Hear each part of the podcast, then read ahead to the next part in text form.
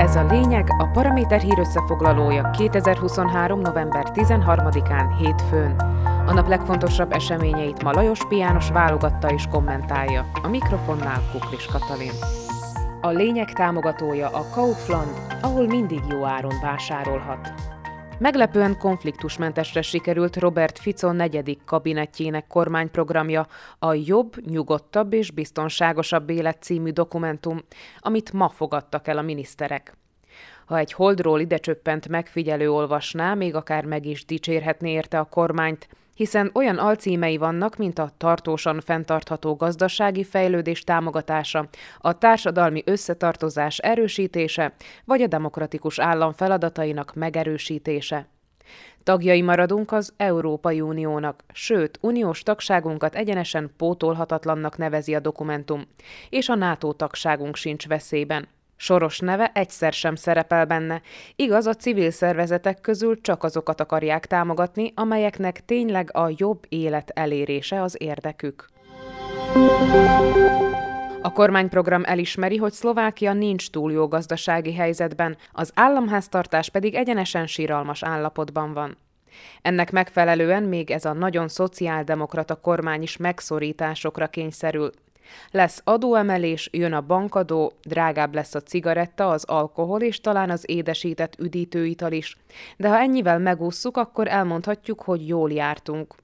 Persze egy jobboldalibb kormány valószínűleg inkább kevesebb adót emelne és kevesebbet, esetleg célzottabban osztogatna, de Fico korábbi kormányait figyelembe véve ez még elviselhetőnek tekinthető. A 13. havi nyugdíj ugyan egy kicsit költséges szavazatvásárlásnak tűnik, de a nyugdíjrendszer legtöbb eleméről meglepően visszafogottan nyilatkozik a kormányprogram. Még a nyugdíjkorhatárt sem akarja mindenképpen csökkenteni, csak reálisabbá tenni.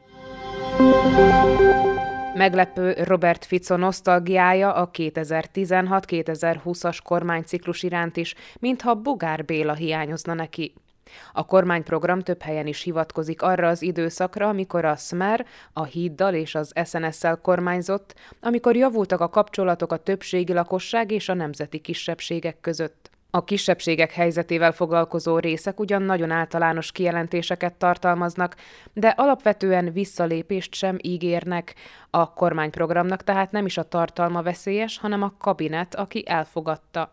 Mert sajnos bármit is ígérnek, nem várhatunk túl sokat egy olyan társaságtól, ahol Robert Fico a kormányfő, Robert Kalinyák a védelmi miniszter, Tomás Taraba a környezetvédelmi miniszter, és Martina Simkovicsová pedig a kultúráért felel.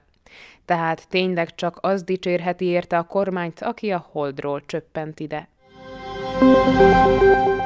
Meglepő fordulatot vett a rendőrség belháborúja, a belügyi inspekció és a NAKA vizsgálótisztjei közti harc.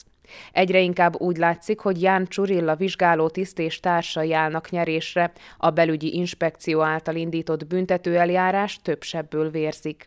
Az már korábban kiderült, hogy a belügyi inspekció Csurilla és társa ellen eljáró nyomozóját elfogultság miatt kizárták az ügyből, most azonban Máros Zsilinka is lépett, aki az ügy ügyészi felügyeletét elvette a pozsonyi kerületi ügyészségtől, és a nagyszombati kerületi ügyészséget bízta meg vele.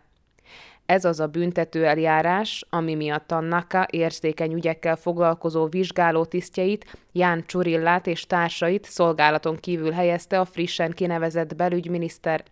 Ezek a döntések Csurilláék ügyvéde szerint azt jelentik, hogy a büntető eljárást újra kell kezdeni. Az eddig elvégzett bizonyítások érvénytelenek, a vizsgálótisztek meggyanúsítását meg kell szüntetni.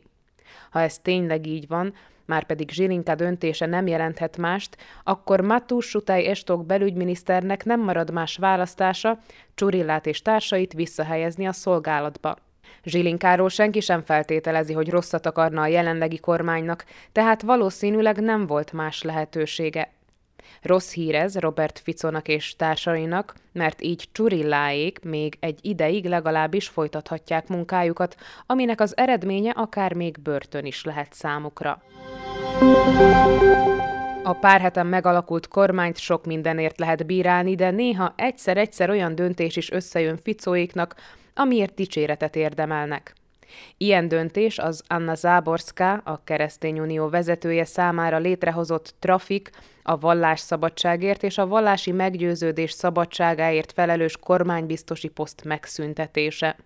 Záborszkát ugyan már az Ódor kormány leváltott a posztjáról, mivel az Olano listáján indult a parlamenti választáson, de most maga a biztosi poszt is megszűnik. A vallásszabadság és a vallási meggyőződés szabadsága fontos érték, de jelenleg Szlovákiában egyik sincs veszélyben. Bárki olyan vallást, egyházat, vallási vezetőt vagy gurut választ magának, amilyet akar. Az egyházakat semmi sem korlátozza munkájukban. Ugyanúgy bírálhatók hibáikért, mint minden más társadalmi szervezet. A kormánybiztosi poszt egyetlen szerepe az volt, hogy ezektől a bírálatoktól védje a hagyományos egyházakat, fenntartsa azt a látszatot, hogy itt valami veszélyezteti a vallásszabadságot, az egyházakat. Erre pedig tényleg semmi szükség nincsen. Lajos P. János szerint ez volt a lényeg november 13-án hétfőn, hírösszefoglalónkat minden hétköznap este meghallgathatják ugyanitt. Podcastjainkat pedig keressék a Paraméteren, illetve a Spotify, az Apple Podcasts, a Google Podcasts vagy a Podbean platformjain.